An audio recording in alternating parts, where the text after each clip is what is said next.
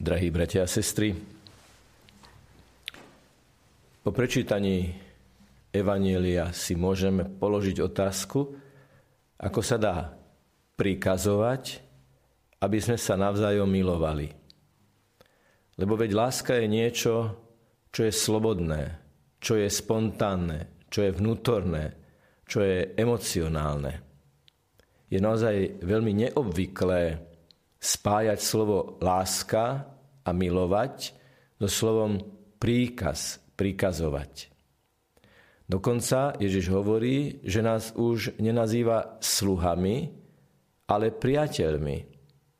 Ak nás nazýva priateľmi, ako do toho zapadá príkaz lásky? Odpoveď je jednoduchšia, ako by sme si na prvé počutie azda mysleli. Láska je totižto základom všetkého. Boh stvoril svet z lásky. Ona je v základoch všetkého, čo je stvorené. Boh stvoril človeka z lásky a pre lásku. Základný ľudský vzťah, bez ktorého nie je možné budovať vzťahy ani v užšom, ani širšom zmysle tohto slova, láska je fundamentom všetkého. Je nevyhnutná, je neodmysliteľná, je principiálna. A v tomto duchu je celkom na mieste, je celkom zrozumiteľné, že ak je niečo naprosto nevyhnutné preto, aby sme prežili, Ježiš z lásky prikazuje lásku. Je to imperatív. Je nám dané najavo a Ježiš to potom najrôznejším spôsobom a z najrôznejších úhlov pohľadu stále znovu a znovu opakuje. Milujte sa navzájom, ale láska, ktorou sa budete milovať, nie je možná bez toho, aby ste predtým nemilovali Boha a vašou láskou k Bohu sa neotvárali Božej láske k vám, ktorá je vždy prvá a nepodmienená. Boh nás nemiluje preto, že máme nejaké špeciálne osobnostné kvality. Boh nás nemiluje preto, že sme horší alebo lepší. Boh nás miluje z princípu, zo svojej podstaty, lebo, a to zasa čítame v Evangeliu, Boh je láska. Nie Boh dáva lásku, Boh prikazuje lásku, ale ešte predtým všetkým Boh je láska, je to jeho podstatou milovať. A preto prikázanie lásky pre každú dobu, pre všetky okolnosti je stvoriteľským počinom. Keď Ježiš hovorí, prikazujem vám lásku, tak nám hovorí, prikazujem vám to, čo je nevyhnutné preto, aby ste, aby ste prežili. Povedal som, že láska k Bohu je neodmysliteľná nielen pre úzke rodinné vnútorné vzťahy, ale aj pre široké vzťahy, aj pre spoločenské vzťahy.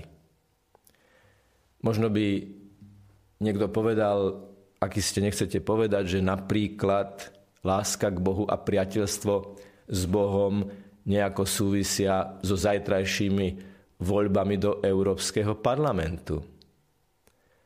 No skúsme sa pozrieť na európsku zástavu modrej farby s 12 hviezdami, ako, ako ju vidíme na budovách, v exteriéroch, na stĺpoch, na pilieroch, na inštitúciách. Má modrú farbu. A modrá je symbolom neba. Nebo vyjadruje Boha. A Boh je ten, ktorý položil a uviedol projekt ľudskej civilizácie, ktorá nemôže prežiť bez toho, aby nebola civilizáciou lásky. Ísť voliť zajtra znamená pridať tú svoju trošku, ten svoj hlas v tom duchu, aby tí, ktorí budú v Európskom parlamente rozhodovať, hlasovať, dôvodiť, polemizovať, to vždy robili tí, ako Ľudia, ktorí tú modrú na tej európskej zástave uznávajú za symbol Božej lásky, symbol neba, do ktorého všetci smerujeme. Budem voliť takých poslancov, ktorí uznávajú, že ľudská civilizácia je Boží projekt a každý iný ľudský projekt, vrátane projektu Európskej únie, nemôže obstať bez toho, aby nebol v súlade s týmto základným Božím projektom. A na tom modrom pozadí európskej zástavy sú hviezdy, 12 hviezd, ktoré sú symbolom svetla. Ježiš hovorí, ja som svetlo sveta a preto je dôležité na tom hlasovacom lístku hľadať mená tých, ktorí sa principiálne dlhodobo hlásia k Ježišovmu svetlu. A nehambia sa povedať, že Ježiš Kristus je pánom ich rozhodovania, ich motivácie vstúpiť do spoločenského diania a tam priniesť kúsok svojho svetla. Hviezda je typická tým, že svetlo odráža, je to svetlo slnka. A preto odrážať a sprostredkovať a posunúť ďalej to Ježišovo svetlo je kritérium, ktoré tiež budem zvažovať, keď budem kružkovať mená na hlasovacích lístkoch. A tretia symbolická vec na európskej zástave je zástava, ktorá sa hýbe vo vetre, ktorou hýbe Vánok, ktorou hýbe vietor. A Vánok a vietor, ba dokonca aj výchor sú biblickým symbolom Ducha Svetého. Budem pri kružkovaní mien poslancov do Európskej únie zvažovať aj toto kritérium – sú títo ľudia otvorení vánku ducha?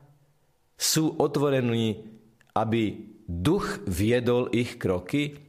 Aby duch nimi hýbal, ako vietor hýbe európskou zástavou? Ak to celé mám zhrnúť, tak opäť použijem už citované slova dnešného Evanielia. Už vás nenazývam sluhami, ktorí robia veci minimalisticky a z príkazu. Už vás nazývam priateľmi, ktorí robia Božiu vôľu, činia, uskutočňujú Božiu vôľu 24 hodín denne z hlbokého vnútorného presvedčenia so základnou motiváciou lásky. Jedno čínske príslovie hovorí, viac ako nadávať na tmu je zapáliť zápalku. V inom zmysle slova, v prenesenom teda, okrem kritiky Európskej únie môžeme aj my priniesť kúsok nášho svetla tým, že pomôžeme priateľom Božím, priateľom Ježiša Krista, ktorí chcú odozdávať a sprostredkovať jeho svetlo v duchu tej modrej farby s 12 hviezdami plnosti svetla, ktorá sa hýbe a ktorou hýbe Vánok a vietor, aby mali možnosť priniesť do štruktúr Európskej únie kúsok toho svetla, ktoré je svetlom stvoriteľa, s ktorým všetko stojí a bez ktorého všetko padá. Nech je pochválený Pán Ježiš Kristus. Amen.